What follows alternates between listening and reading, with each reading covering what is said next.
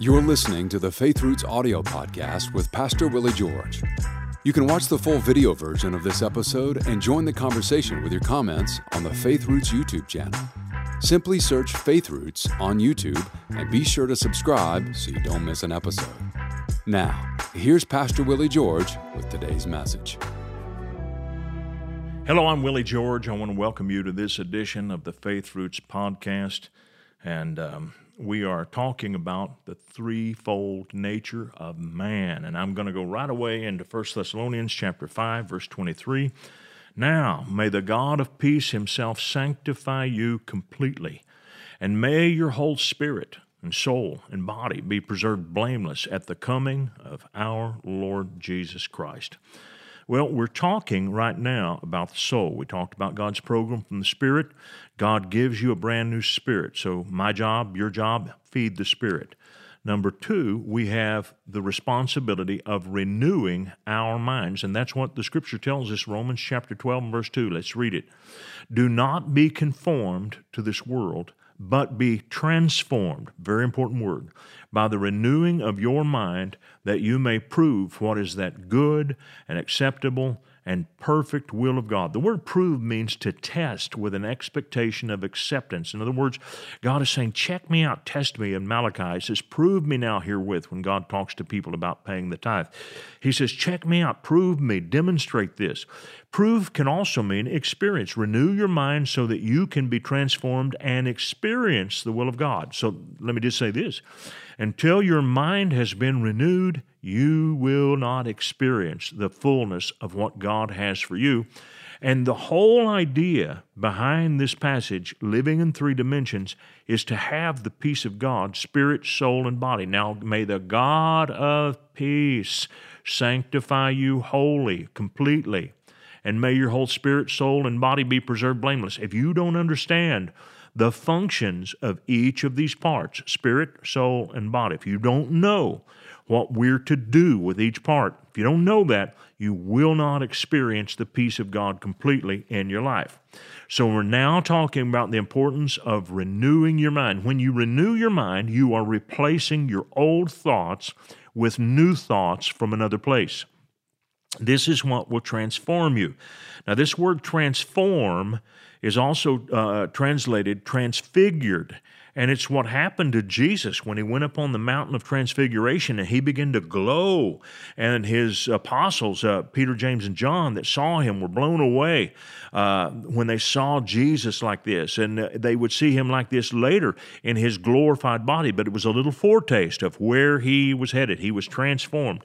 It is the Greek word metamorpho, and it is used in Romans 12 2 in the present continuous tenses, which would indicate that this transformation is not a one time event because of the tense of the verb that's used. It is an ongoing process. So you and I are being continually transformed.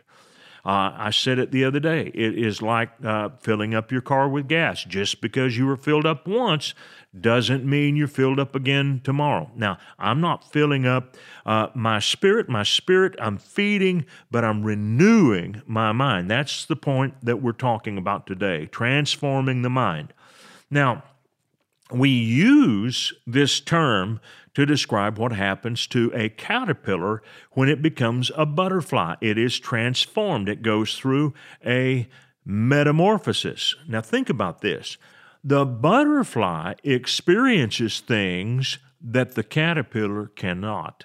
The butterfly can fly around, move from plant to plant. Listen to me. The caterpillar, he's earthbound. He is stuck to the plant on which he crawls. And so uh, that butterfly emerges and he develops a whole new power that the caterpillar did not have. You know what a lot of Christians are like? They're, they're like the caterpillar. They have the capacity to fly like the butterfly and to be freed and to soar above all of the things that would bind them and hold them down, but they do not know how to be transformed. And we are transformed by the renewing of your mind. Well, I would say it like this there's a butterfly inside you, but you're living like a worm.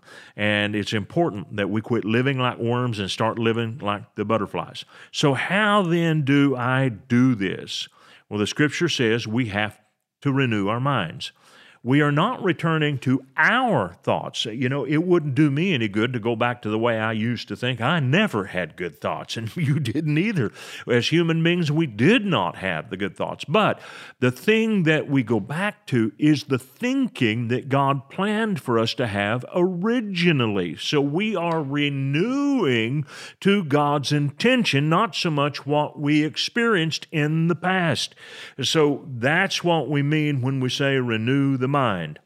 I hear people say this a lot. You need to learn to think for yourself. I'm telling you what, there is no such thing. Nobody thinks for himself.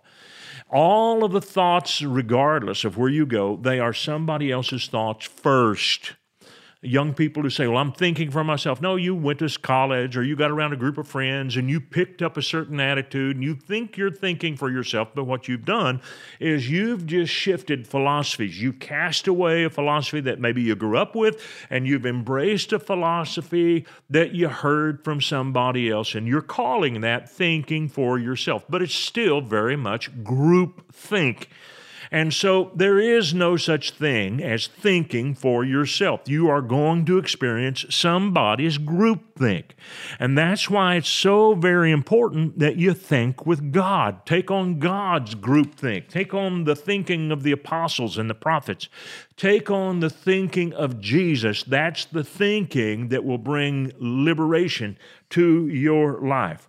Now, I want to read to you about how this is accomplished, and it's found in Isaiah 55. Isaiah 55. And I said this earlier. Even in the Old Testament, God gave people the power to think on His Word and to restore their souls. David said that that could be done in Psalm 23. In the New Testament, we should be much better at it because we have a born again spirit, and now it should be much easier for us to think on God's Word. But listen to Isaiah 55 and verse 6 Seek the Lord while he may be found. Where do I look for him? Let's keep reading. Call upon him while he is near. Let the wicked forsake his way, and the unrighteous man his thoughts. Your ways are determined by how you think. You will do what you're thinking. Your thinking determines your ways. The Bible says you got to learn to change that. Let him return to the Lord, and he will have mercy on him and to our God, for he will abundantly pardon. God wants to forgive us of things that we thought that were stupid, things that we thought that were rebellious, things that we thought that were unwholesome. God wants to forgive us. Then he says in verse 8, For my thoughts are not your thoughts, nor are your ways my ways, says the Lord. For as the heavens are higher than the earth, so are my ways higher than your ways, and my thoughts than your thoughts. Now, I want to explain that right quick because there's a lot of confusion about this. When people think about God's ways are not our ways, they almost always are talking about some tragedy that they don't understand, and then they say, Well, we don't understand the ways of God. Think about this God's ways are higher than my ways. That means, here are my ways his are even beyond mine. It doesn't say that his ways are opposite from mine, lower than mine. They're even higher than mine. If I wouldn't kill someone else's child to teach them a lesson, do you think that God would do that? Somebody said, well, God permits it. Well, God permits all kinds of evil every, every day, all day long. Do you think that God wants that evil to happen? You see, God permits choice. And if God shut down every evil on planet Earth immediately, overnight, the whole earth would change and it would be a planet of robots. We would have no choice but to follow God. As long as people have the power to choose good and evil, there will be evil because people will choose it. You and I have to be careful that we don't give credit to God for something that he did not do or that he did not purpose, he did not will. But you see, a lot of people think that because we are now believers, that everything that happens in our lives must come from God. There's two scriptures I want to give you. Uh, one of them is James 4 7. Resist the devil and he will flee from you. Another one is uh, 1 Peter chapter 5. It talks about the devil walks about as a roaring lion, seeking whom he may devour. Whom resist? Steadfast in the faith. How do you know what to resist? If you don't know what's coming from God or what's coming from the evil one, how do you know what to resist? There's only one place that you can go to to show you where things come from. Jesus said the thief comes but for to steal, kill, and destroy. That's John 10. He said, I've come that you might have life and have life more abundantly. And boy, there's so many people who are confused and they're not thinking God's thoughts. It is when you think God's thoughts that you reprogram your life. I'll give you a great little illustration. Uh, Proverbs 22 8 says, The rod of your anger will fail. You know, I grew up in a home where people lost their tempers. My father did some. My mother really did. My grandfather, mother's uh, dad really did, and uh, had uncontrollable tempers. And they had faith in their tempers. They believed that they could get what they wanted by releasing their temper. They believed that it didn't hurt anybody when they released their temper.